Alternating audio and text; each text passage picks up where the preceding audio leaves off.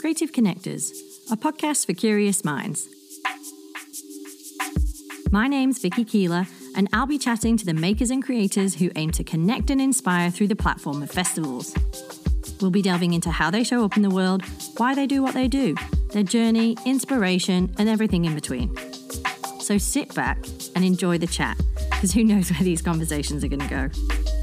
And if this is your kind of podcast, please subscribe, follow, share with friends, and get involved and give some feedback.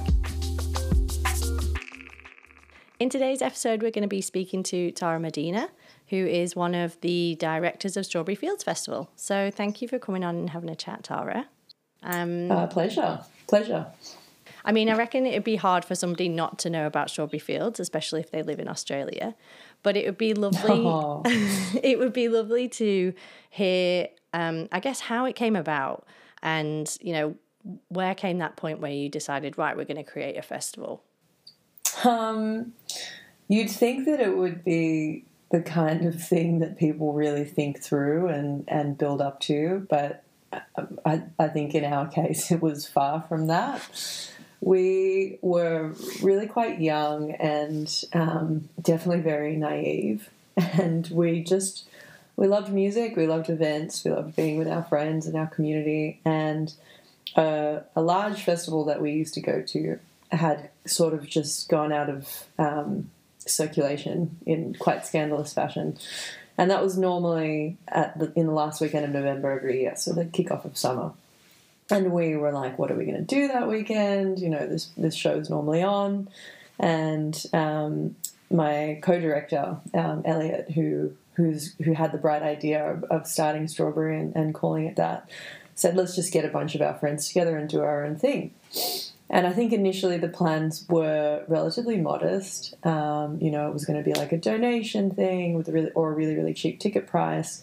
But I think plans started to get more and more grandiose, and uh, it was about getting better speakers, and we're going to get the stage, and now we're going to have an international DJ or two, and things kind of escalated quite quickly, and, and then suddenly tickets were on sale, and this was in the days before Facebook and, and before really promoting things online. It was it was physical tickets, it was flyers at record stores, and, and all that kind of thing.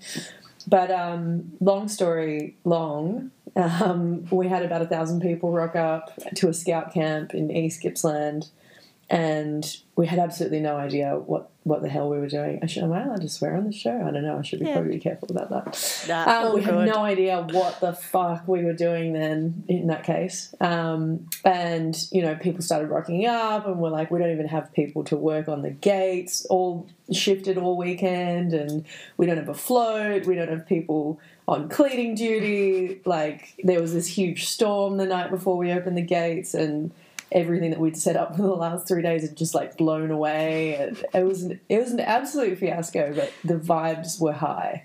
Yeah. Um, and the energy was great, and and despite all the catastrophes, I think everyone had a great time. And the question afterwards was like, "Are you going to do it again?" And we kind of just kept going from there. And it was slightly less of a nightmare each year, I suppose. Um, but that's kind of what happens when you start a festival and you're like 19, 20 years old, I guess, is you you learn everything by doing it the wrong way first and maybe second, hopefully not third. Um, but yeah, that was really the genesis. I mean, it was not it was not um, planned or thought out. It was very organic and and haphazard and and beautiful in that way, chaotic in that way, but um, evolved over a decade as we evolved as people into what it is now. Yeah, and what would you say, like say it's evolved, what would you say the intention very much behind the festival is now?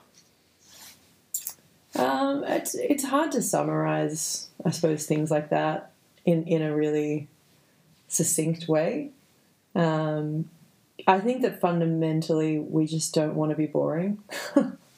we, well, we want to continue to inject into the curation of the program, the vibe you feel on the ground, the facilities, what we think is a step change and an improvement and more inspiring based off what we're seeing in our own lives and at other festivals around the world, um, and just like in in life in general. We just want to keep refreshing and improving it according to the standards of what we think is the most inspiring around us at the time. We don't want to just rinse and repeat a show Yeah. um, every single year.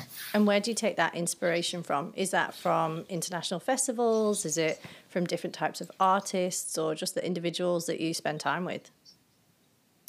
Yeah, I mean it's an interesting question. Like I think inspiration comes from from everywhere.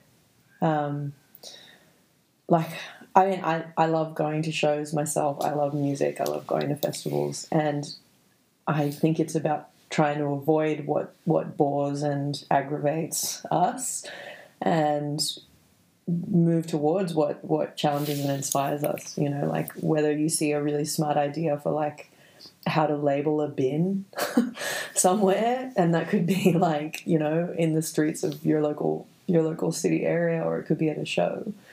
Um, or like music that you see locally or music that you see internationally it's it's it's just absorbing everything that inspires you and bringing it to the show like i'll see i've, I've booked artists who are buskers that i saw in town in melbourne you know over the years and i've booked artists who I've never met in my life and that I just saw on YouTube.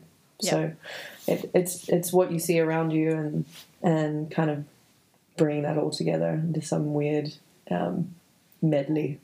Yeah, well, a medley that aims to inspire, right? You know, so many people must come to Strawberry and feel incredibly inspired by, yeah, the music that they hear, the art that they see, and and that curated experience that you guys pull together.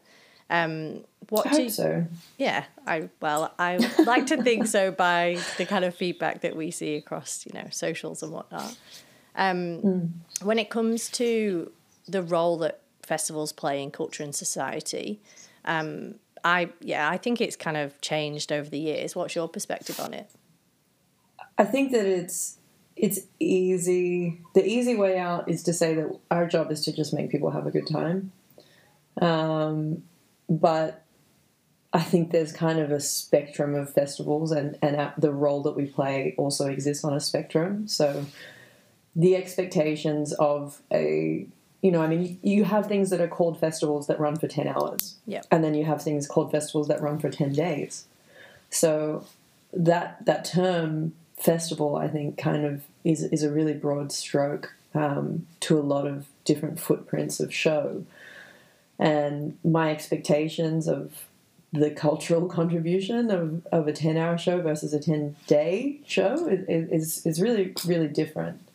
And for us, uh, you know, sitting in that more multi day experience, I think that we owe more than just showing people a good time. Like, Yeah. we are essentially their home for, for four days, you know, um, and you have to be able to facilitate great experiences, but also be there to catch people if they fall and, and have support networks in place for that.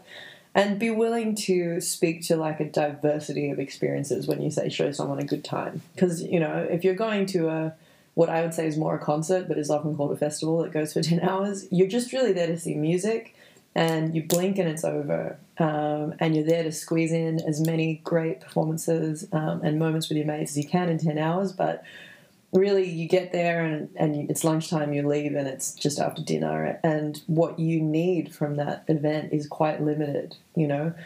Whereas we have to provide places where people can rest, restore, connect, um, you know, have times in, in huge crowds, but also have times of, of more introspection, solitude, or, or intimacy with, with good friends and partners. So, so there's a, a much broader um, responsibility that we have, I guess, as a multi-day show, especially as a camping show in a in a greenfield site. But um, in a cultural context, I mean, whether it's the ten-hour show or the or the ten-day show, um, I think festivals have a really important role to play with young people. And when I first started going to shows, I don't know, it makes me feel old to say, but like over a decade ago, mm, my friends and I often felt like the youngest people there, and and that was quite common, I suppose. But now it, it feels like a lot, and and especially at Strawberry, our crowd is generally under twenty five, um, the majority, and if you have this critical mass of young people, um, you kind of owe them a responsibility Yeah. um, to to shape who they are as people. You know, like I, I think that a lot of people uh, are concerned with with the makeup of a crowd and, and are they at a show where it's the right crowd and, and does everyone fit who they want to be and who they want to be around? And, and I I have empathy for that feeling but at the same time I also feel like it's more important that it doesn't matter who you are when you rock up it's who you are when you leave. Yep. so that was an extremely long-winded answer to a very No, short but- question. you know, I think it's I think it's an important one, and and to your point, with there being uh, quite you know mass younger crowds, it's almost like festivals are seen as a rite of passage for a lot of people. It's not to say that everyone goes to festivals, but for individuals that choose to go, I don't think when you when you first go to a camping festival, I- don't think anything can prepare you for it because there's nothing else that's like that unless you've been yeah on a long stint camping with your mates and you happen to have taken a sound system and stuff like that. There's nothing that sure. really likens it. So it is quite sure. um, yeah impactful to individuals and no matter what age, to be honest. Um, When it comes to what you would like to see in the future um, of festivals and the industry, are there any key things or areas you want to see grow and evolve? Hundred percent.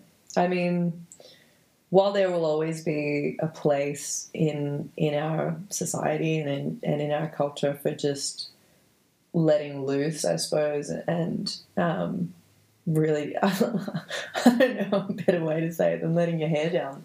I think that we're in a really pivotal time um, in history, and maybe maybe every generation has felt this way in their own time and in their own way. But you know, we're all super aware of these these turning point issues on climate change, on the environment, you know, geopolitically, in terms of economic systems. I mean, we're in the middle of a freaking pandemic. Like, uh, I think as a young person, the the weight of the world has never felt heavier. Um, maybe it's not heavier relative to you know living in World War One or like in the medieval times or whatever. But the, the information load of of the degree of that weight is really really profound. You know, so there's this huge drive for young people to unleash and and use use festivals and, and music and, and these events as an outlet to just really let go. And I think that's great, you know, it's cathartic. But um, at the same time, I'd love to see festivals pay more attention to how we're shaping the future. You know, like we are essentially ephemeral cities. You know, people are there for a matter of days, and then there's another 360, or let's say once you include setting up and packing down, the 340 before you're there again. So we have this huge opportunity to reset and rethink and redesign the way this temporary city works, which means we can be really experimental and it means we have a lot more capacity for change than you know the city of Melbourne or the city of Sydney or the city of New York. Um, we can actually implement dramatic change from one year to another, um, and and have, do that with forethought and planning um, and learning from previous shows. So, given that unique situation that we're in, I think we have an obligation to use it and experiment and trial new systems, new models um, of sustainable systems, of economic systems. I mean, they're really one and the same if you think about it, um, and just ways of relating to one another, supporting one another. It's it's it's our opportunity in a very idealistic way. It's, it's our opportunity to create uh, utopia is probably a played out term, but like to at least try and head in that direction without the constraints of um, modern day life, I suppose. Yeah, I think uh, it is very much clearly a, a great testing ground for innovation, and I, I don't know that many people often would realize that. Um, and that's why that's why I think it's great to have, you know, conversations like this, so that people can understand all the work that goes into a festival and actually creating that experience because it isn't just yes people are having a good time but it isn't just about that you know for you guys you see it as a way to yeah, test out different systems that, you know, maybe someone could try it for a few days and then take that home and apply it. So I think, yeah, personally, they're kind of like a cool school for adults that people want that people kind of want to go to um, where yeah. they can consume messages um, that are important yeah. and can enrich their life so yeah, hundred percent. I mean, like I, I think composting toilets is a great example. Like I know personally, except for maybe when you go to a national park or something like that. Like I had never really used composting toilets before going to shows, and they come from a place of wanting I mean, really, they're they're a great solution for events because it, it means you can avoid using vast amounts of water, um, and the servicing is way less than if you have chemical toilets. So it's an economic solution, but it's also a sustainable solution, and it's also an education opportunity because there's ten thousand people there. Maybe like I would say at least seventy percent of them have never used a composting toilet before. Yeah. So it's it's it's all the little things, you know. I mean, I think people the the the normies or the non-festival going public um, probably just put us in a in a bit of a bucket and say, oh, it's just about music and hedonism. Um, and I think that we need to get away from that. We need to be recognized more for what we are trying to do um, and supported more to try and achieve those things because, as you say, we're a great testing ground for change. Mm. That's something, you know, just chatting to individ- different individuals for this podcast actually that's really come through. They were like, festivals found me and I didn't realize how much innovation happened through, you know, these events where you can test things and and then they've gone mm. on to hmm. apply it in their own businesses outside of festivals and I think you know that's really sure. that's really amazing and and many other people might not necessarily realize that um, have there been what would you say i know strawberry obviously had their 10 year anniversary but are there any key moments or pivotal moments that you were just like yeah okay i kind of feel like i need to pinch myself. I can't believe i'm doing this or um, yeah just amazing memories where you're like sick. Yeah i mean there's a lot. Jeez it's really i probably should have prepared some some something from the vault for this. But i mean there's there's so much like it's for me it's the little things you know? Like um, during the festival myself and like the other co-directors and our event manager kind of like our core team you're pretty much on the go the whole time you know you got you got a squawk box in your ear telling you what's going on people are constantly asking you questions you're being called to different parts of the venue to just kind of respond to things or speak to someone or meet the mayor or like meet the media or like meet an artist. It's pretty task to task. But whenever I have like gaps in that, I'm either um, eating as much food as possible with, with, with my friends, or I just walk around. Like I just walk around by myself, and I just walk around and see what it's like to be a punter to a degree. I mean, I'm never really going to fully know that, but I try to know that. I try to just see what's going on, like what what is the vibe um, in different areas. And like I remember one year, um, we it was before we started having a, a stage at the beach, um, and the the river, the beach was really just like a swimming area, and it was it was super mellow. So we'd organised a couple buskers. Um, that really just people I'd seen performing on the street in Melbourne, and this was maybe five five years ago, I think. Um, one of them was Tash Sultana, which is pretty hilarious. Um, she used to she used to uh, date one of my housemates, um, one of my friends' housemates, and I'd seen her busk, and you know she'd like come with a little milk crate, busking set up, and bust on the river. But um, it was one of these times where I was just walking around seeing what was going on. It was really beautiful afternoon, you know, like just that golden hour of camping festivals where there's like that film of dust in the air, which is probably going to destroy your lungs, but also just looks really pretty yeah. at sunset, and everything just seems quite magical. And I walk towards the river, and there was this guy that I'd seen busking in Melbourne. His name's Joe. I think his artist name is MEX.fs and he just plays acoustic lap guitar. Um, really mellow, but super beautiful. And and I I used to leave them these like rambling notes. Like if I saw someone good in Melbourne, I'd just drop a note in the case and be like, if you want to play, like send me an email. And I would be so I'd never never organize it well. Like I'd they'd email me and I'd just send them tickets. They'd be like, "Where am I performing?" When I'm like, "Man, you're a busker. Just do just do it. It's Do all your thing." good. Like this, like I'll pay. Like this is how much you're getting paid. Here's your tickets. Like figure it out. Make it organic." And um, I walked down to the river and he was playing, and he had like 50 people sitting on the ground in a circle around him. And it's you know, I'm I'm a softie. Like I just burst out crying because it's like it's that's that's what's special, you know. Like those people had no idea that he was going to play music there Yeah. until he started doing it. They hadn't planned that. It wasn't on the set times. Um, it was totally organic, and and I think that's those are the kind of experiences that that that shake people up in a good way. Yeah. You know, like it's great to see your favorite band or your favorite DJ play an absolutely cranking set that you've been waiting for for six months. As soon as you saw the lineup announced, like I'm not putting that down, but it's a different kind of magic when you aren't expecting something. Yeah. Just those little elements of surprise for people. Yeah, I was like crying, like leaning against a tree, like Jesus Christ, nobody, nobody, look at me right now.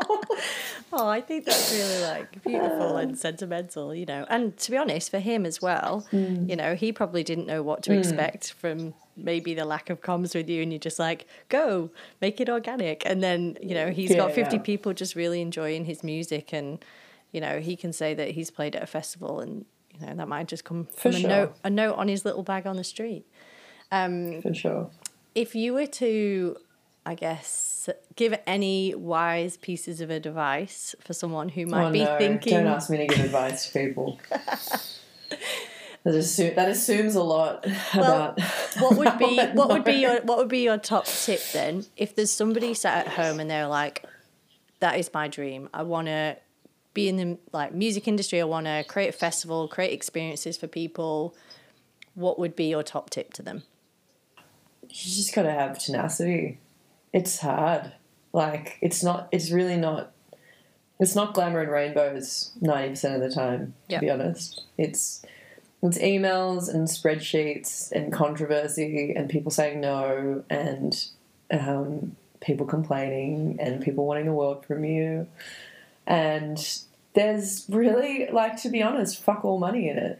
Like, I think that there's this tiny sliver of, of shows worldwide, like, not just in Australia, that are really, really commercially successful. And it's, it's usually a specific business model which underlies that. Um, but the rest is is it, it is fundamentally a passion driven industry. You know, people do this because they love it. And if you don't love it and if your passion is not your priority for why you're trying to do it, you're gonna struggle.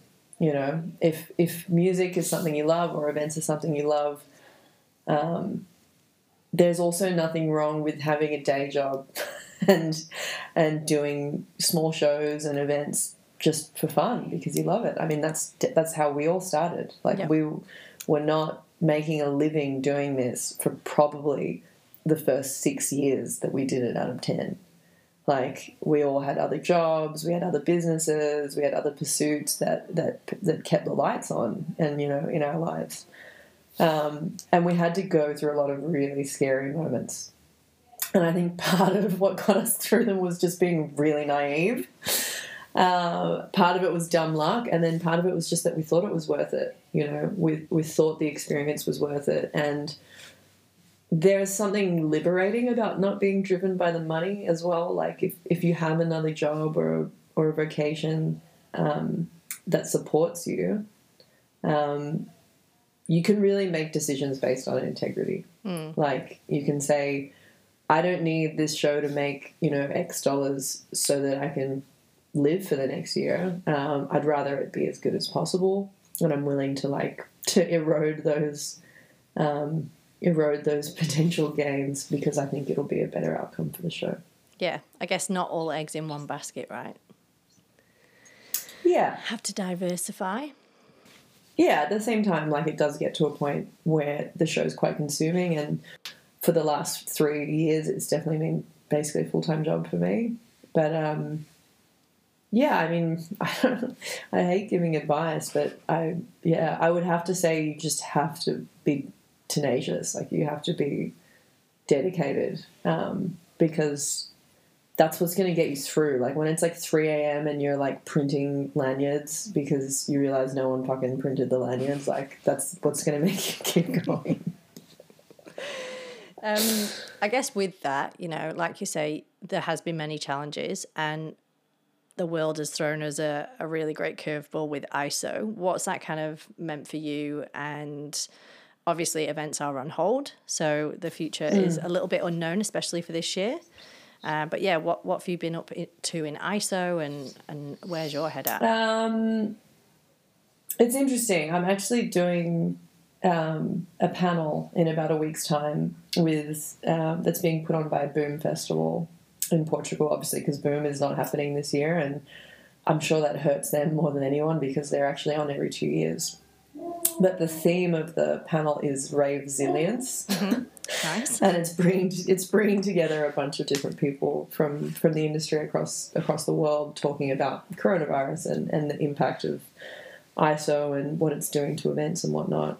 And a consistent thing we've all been chatting about in, in like the pre-chats is that it's a really important moment to reflect, I suppose. Um, events are can be a kind of harrowing vocation, you know, like it, sometimes it feels like it never ends. Like we used to have like a six month period of nothing and after doing a show. And for the last few years, you've started booking the lineup for next year before this year has even happened and you know people are emailing you saying oh clear these dates what's 2022 oh let's make a pipeline and it's sometimes just like jesus when do i get to stop and just think about this show with a bit of distance mm-hmm. so for us i think that's what's happening is we start we actually have a pause for everyone to one rest um, rest restore get some distance get some perspective um, about what we want to do when we come back. That's the positive side of things. I mean, obviously, the stressful side of things is that there are a lot of people who depend on us for at least a portion of their income, yep. and um, that opportunity has now disappeared. So.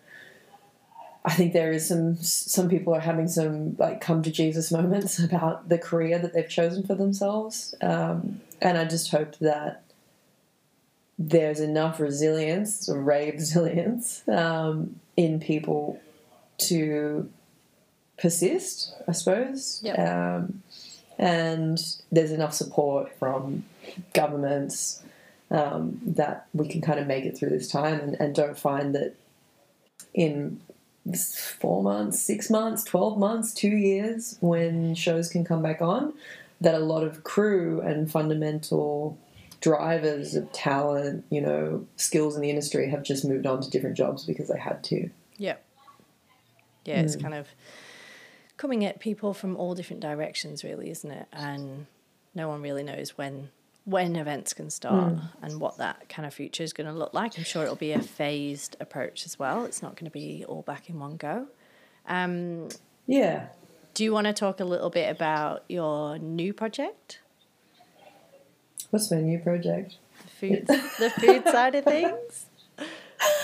Oh, wow. Okay, cool. Yeah, no, it's it's it's a world away from festivals. Um, but like myself and my business partner from Strawberry, um, Billy, we have been working in the background for a couple years on um, a wild game foods business. So for people who aren't aware, um, Australia has a really, really strange ecological situation in that a lot of what exists today in Australia is not native, including you know everything from an apple to a sheep.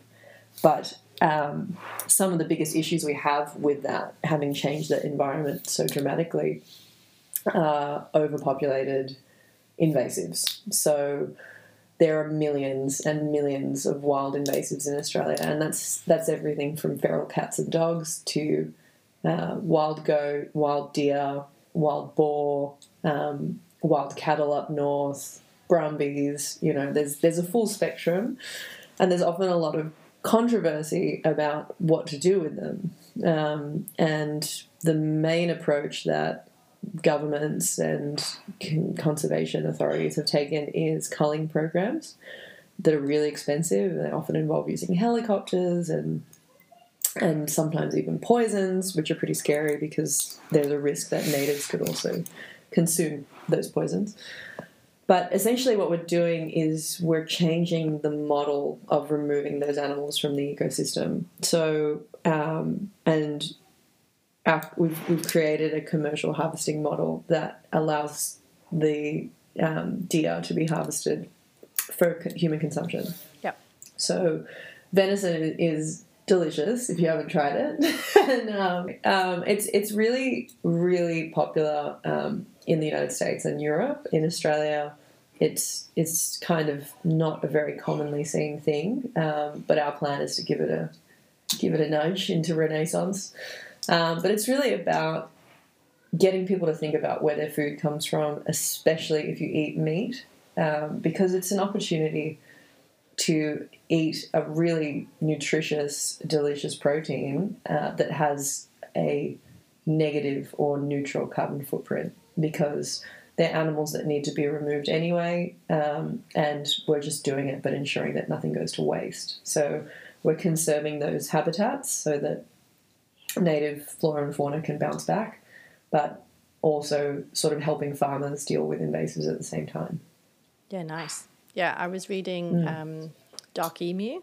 That gave me a, oh, a, a, really good insight into yeah how much is not native and how dam- yeah, how damaging everything. how damaging it's been to land. Like I remember reading about uh, I think it was yams, were like uh, yeah. Uh, one of the kind of like main sources of food, and I was like I don't even think I've ever seen a yam in Australia. I didn't, I didn't know they were like native to here, apart from reading that book. So I just think it's really interesting. And, you know, part of this podcast is, as well is to show that, you know, people who work in the festival industry diversify and, you know, have, oh, you know, 100%. fingers in different pies. And um, I think it's a really interesting, um, you know, business that you're approaching and nice that it has that sustainability lens, which I know that you have over strawberry as well. So just wanted to give you the opportunity to share that message. Thanks. Thanks for letting me give the shout out. Follow at discovered underscore foods on Instagram. Full shout out complete. There you go. It's a beautiful Instagram feed, I can say. And um, would individuals have tried a bit of that actually? Because we had the strawberry um, kitchen. We did. So we supplied um, venison for, for the strawberry wood fired kitchen last year, where our friend Ari, who's an amazing chef from New Zealand, he just did a, a series of like wild venison pies um, and like a bone broth, and then there was a bunch of veggie stuff as well. But the reactions were pretty good. I think people just mostly were hungry. and were more more concerned with it tasting good and um, enjoying it than necessarily like recognizing the the bigger story and and that's kind of the challenge we have is like we want people to eat it, we want it to be delicious, but we want them to understand why. Mm-hmm. And it, it's hard. It's hard to do at a festival to like just stand there and be like, "Do you know? Did you know what went into that pie? Let me tell you." Um, but it was great. Like we definitely surprised a lot of people. I think a lot of people ate it and were just surprised by the taste. You know. Yeah, my partner very much enjoyed the pie. I remember him tucking into that and having a They're big, big grin on his good face. Pies. Um, are there any other kind of future projects, or I know you've probably got quite a bit on your plate with that, sort of coming to fruition and and somewhat launching during this time? Um, are there any things that you, yeah, really want to do um, in the future with strawberry or with that business, or are those just your focuses for now? You want me to just give it all away, don't you? I mean, look, strawberry is amazing, and and and it does take a lot of work. So presuming that we can be on next year, um, we would absolutely love to do that and and make it a make it a, a, a ripper of a year. So that will take a lot of work, but um, look, to be honest, we are working on a new show. Um, it's it's along the same tint, I suppose, as things that we're interested in, but it will have quite a different um, style to strawberry. But because we've secured the strawberry venue as our permanent home, um, we've been encouraged by by locals, um, by the landowners, and by council to, to start a second show and, and really make the most of it. So we're looking at starting a new festival date, totally TBC, um, name TBC, but uh, with a more of a focus on live music. Um, this event will be family friendly, whereas uh, Strawberries 18 and over. Um, it will be focused on food, uh, blues music, country music, reggae, all the full spectrum of live music, but also um, regenerative agriculture. So I don't know how much you know about regenerative agriculture, but essentially there is a there's a school of thought, I suppose, on on land management and grazing and livestock management called holistic management, and it's about a a, a technique of farming um, which allows you to actually rebuild soils. People to the point that people actually call themselves soil farmers, and you know we're really facing a crisis in soil in Australia and globally. Um, there are some people who have gone so far as to say that there are only 50 or 60 harvests left globally before we degrade the topsoil completely.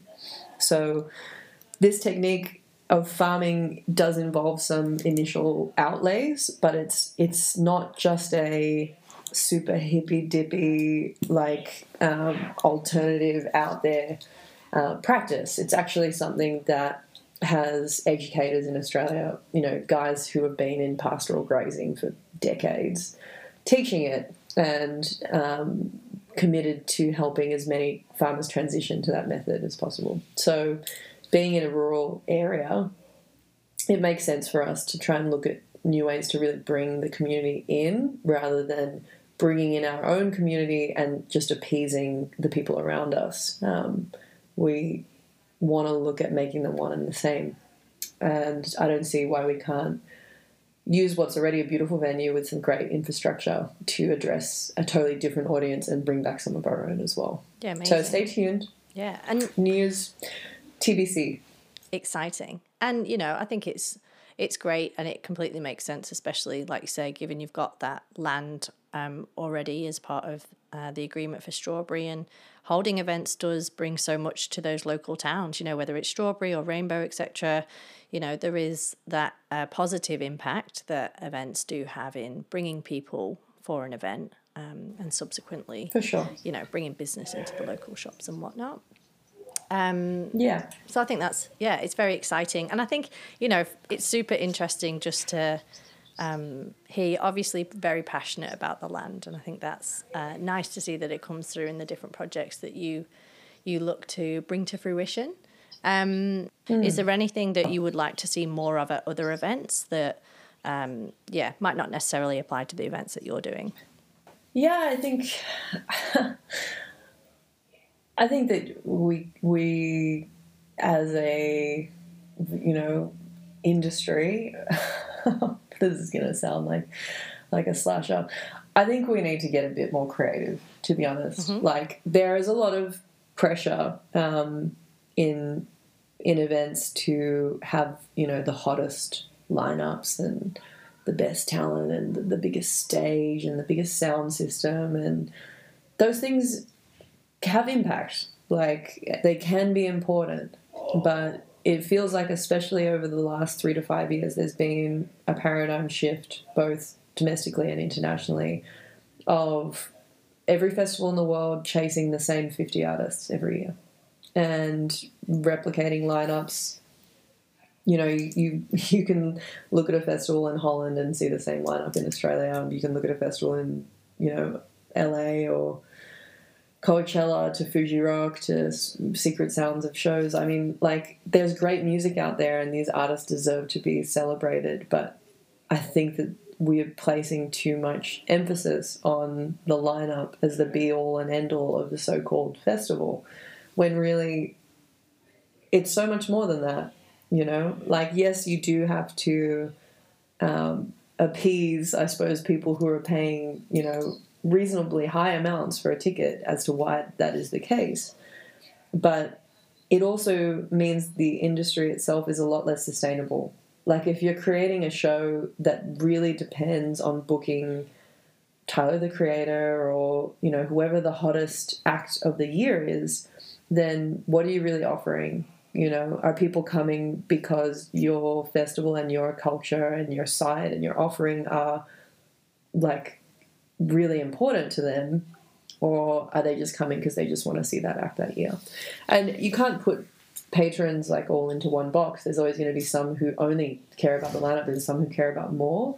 But if if we're talking about creating a resilient industry with a long-standing cultural contribution, um, I think we have to offer more than what people expect from us. You know, um, and things like Dark Mofo in Tasmania are a fantastic example of that. Like, I don't think anyone who goes there, and I've been multiple times with so many friends who've gone, like knows the lineup inside out. Like, there's so much avant-garde, just flat out. It's kind of one of those that you book that you're like, I'm not really looking at Dunno. a lineup. It's just I know that I'm going to get something amazing and in terms of an experience. Exactly. Exactly. And and if you look at the world's most iconic shows, like you know, Burning Man, obviously, um, things like Dark Mofo, it's it's it's absent of a reliance on anything except the community that creates it, to be honest. And that's a really hard thing to do. But I think that there's enough there's enough creativity, passion, motivation, um, innovation within the people who are putting on shows at the moment to push a bit harder. Yeah. And that's one of the things that I think is going to come out of, of, of this pandemic is people are going to have to be more creative. You know, like it's great that we can only really focus on domestic lineups for the short term because there are Australian artists who deserve to be celebrated. But it's also the time to ask what are we going to do to attract people, to give people an experience that's not just based around the same international artist over and over again, you know? And that's what I want to see more of is just people showing their creativity, showing their contribution, and making people have a great time because that's that's what people people come to us searching for an exuberance and and a, uh, an experience, but also connection, also learning. You know, so I think those things are possible, and it's a great time to reset for it. Do you think that that might um, kind of push for more investment in broader arts over and above just music? Because for me, that's something Yeah. that I've seen in like you know from the age of 17 now to 33 going to festivals that's the one thing that for me i started to go like yes always been very driven by music but the mm. things that i can interact with is what create that experience and to me then you're booking a festival not based on lineup you're like i know that these people care about all the nuances that are around me and the you know i'll probably even still be surprised each year if i've gone back and back to a festival One hundred percent, one hundred percent. And I mean, like, especially if you're going to something that goes for a few days, like, how many hours can you just spend standing at a stage? Yeah. I mean, maybe the first time you can.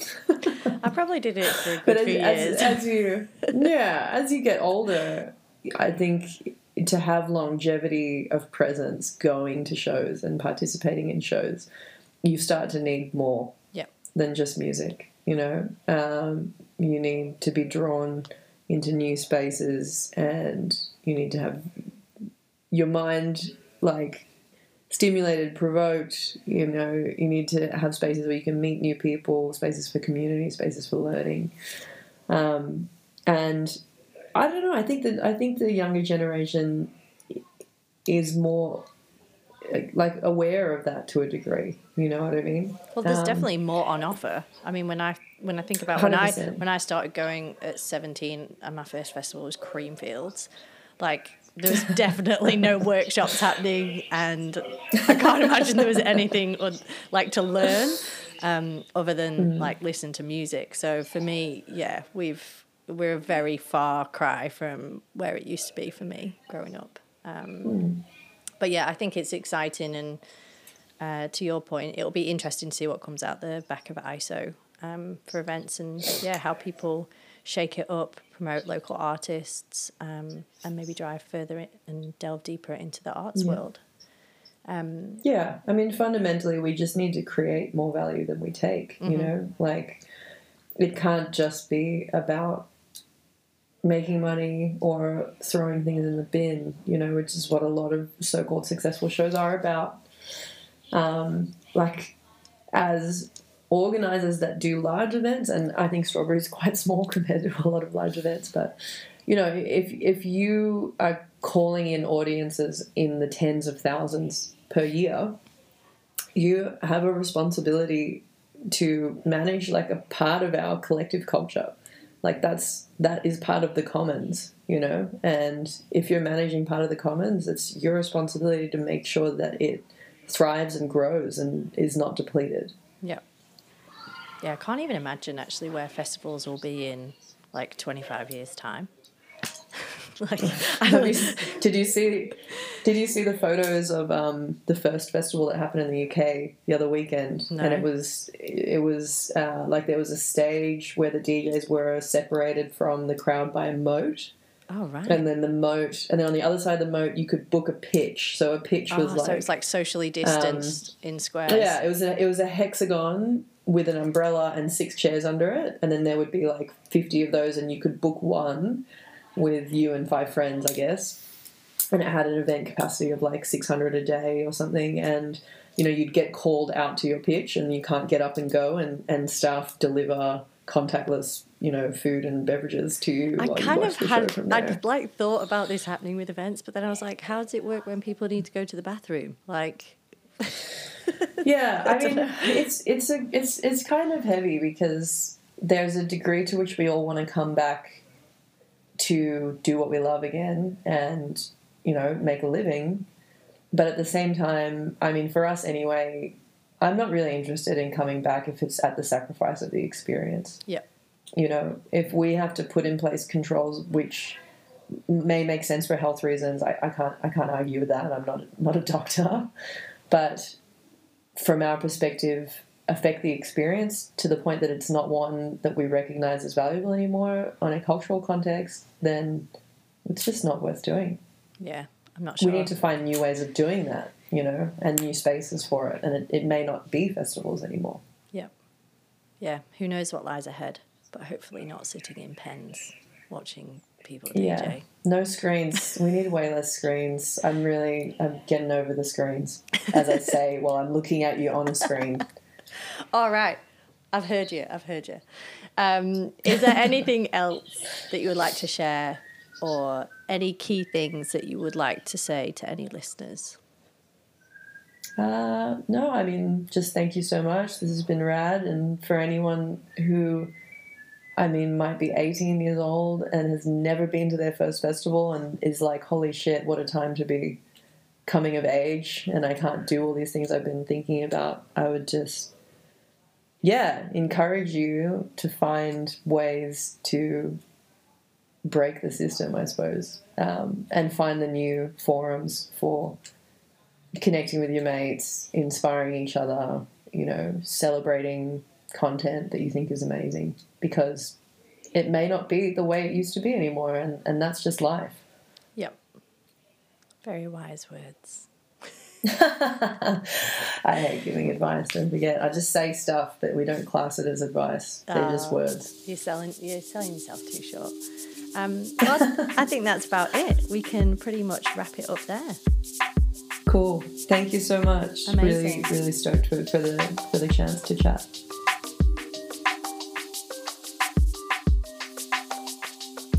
Thanks for tuning in to Creative Connectors.